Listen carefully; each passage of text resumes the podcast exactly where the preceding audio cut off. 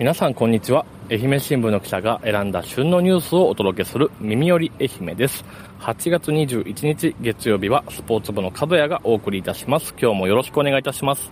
えー、私は今、えー、全中全国中学校体育大会の、えー、四国で開かれてます大会の取材で、え松山市総合コミュニティセンターに来ています。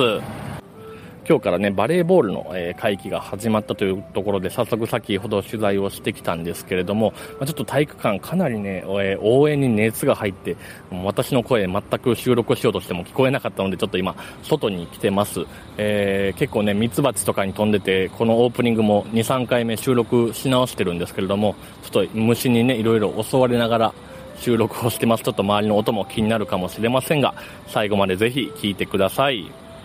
まずは全中の話題です。四国を舞台にした全国中学校体育大会全中が17日に開幕しました。四国の開催は9年ぶり。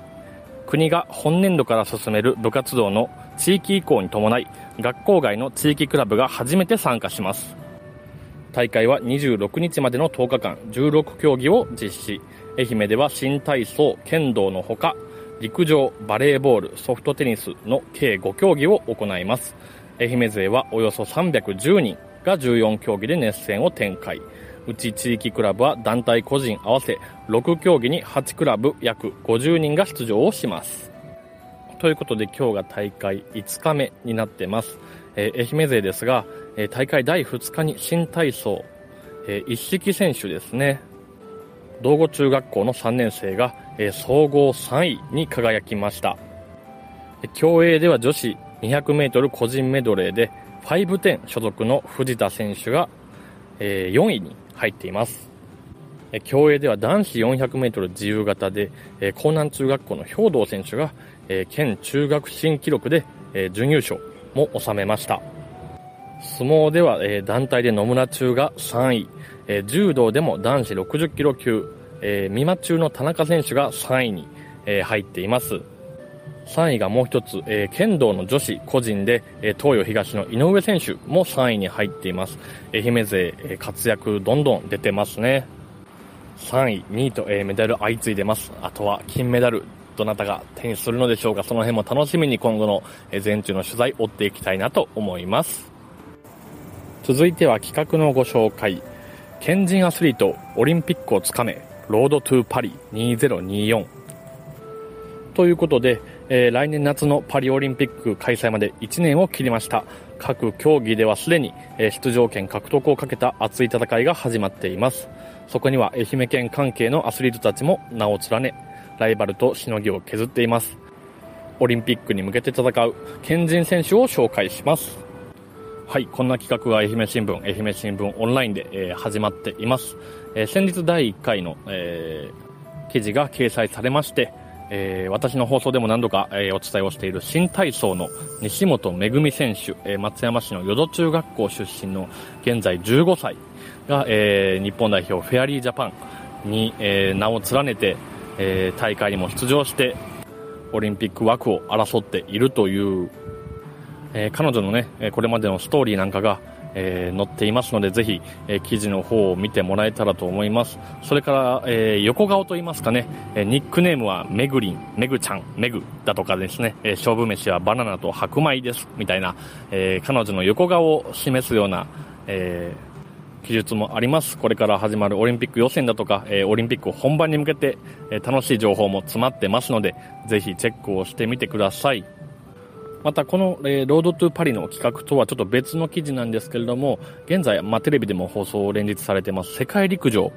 が、えー、始まってますね。この大会に出場しているのが、えー、男子やり投げ崎山優太選手。愛媛立教所属の選手ですけれども、えー、崎山選手出場してまして、えー、25日に予選、それから28日に決勝が行われます。この大会3位以内、かつ日本人最上位となり、来年6月末までに参加標準記録である85メートル50を突破すれば、パリ五輪代表に内定するという風になっています。まずはね、今大会のビッグスロー期待しましょう。 road to Paris、えー、掲載がされれば、えー、随時紹介していきたいと思いますので、えー、ぜひお聞きをこれからもください。以上、私が選んだニュースでした。はい、えー、今日はちょっと取材のね、合間に今収録をしてまして、トントントントンと、えー、短めの放送になってしまいました。すいません。愛媛新聞オンラインには、えー、今週あった愛媛のスポーツ情報満載で、えー、載ってますので、ぜひチェックをしてみてください。そして今日のエンディングトークですけれども、えー、多分土曜日のね、竹田さんから久々にバトンも振られてなかったかと思うので、フリートークで何話そうかなと考えたんですけども、ちょっと睡眠にまつわるお話というか、私ですね、昔から、あの、寝言がかなり多くて、あの、高校時代なんかには、えー、まあ、野球の練習がしんどくてね、寝てる時も、もう走れませんって寝言で言ってて、えー、母親に、あんた練、あの、睡眠中も、ね、走りよんかねみたいなことを言われたこともあるんですけれども、で、まあ今ね、結婚して妻と一緒に寝るようにもなって、まあ結構寝言がうるさいみたいなんですよね。いびきも含めて。で、最近、あの、ポケモンスリープという私が大好きなポケットモンスターの、え新しいね、携帯アプリが出たということで、まあ、これはその、なんとかな、自分が寝ることでポケモンが育つとか、なんかそういう、あんまりね、使いこなしてないんですけど、そういう機能があって、まあ、その中でね、睡眠中の、なんとかな、音を録音してくれてるんですよね。で、毎朝それを、えー、聞き返すと、大体毎日毎日僕、熱い熱いって唱えてるんですね。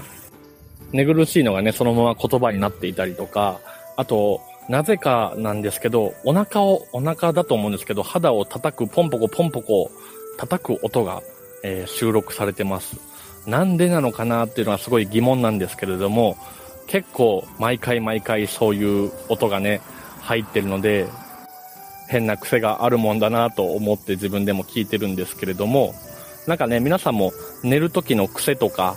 なんか寝言の特徴とかってあったりしますでしょうか？なかなかね、自覚がない、自覚がない、無意識だからこそなんか面白いことって結構あったりすると思うんですけど、何かね、面白話などあればコメントでお聞かせいただけたらと思います。はい、今日はこんなところで終わります。明日火曜日ですが、え先週はね、あの、井上さん一人で、宇和島編集部のね、井上さん一人で放送してましたが、明日はデジタル報道部のヤックルが一人で放送するということです。ヤックルにも睡眠にまつわるお話、何でもいいので、えー、お聞かせいただけたらと思います。今日も最後までお聞きをいただきありがとうございました。ままた明日も聞いてください。さよなら。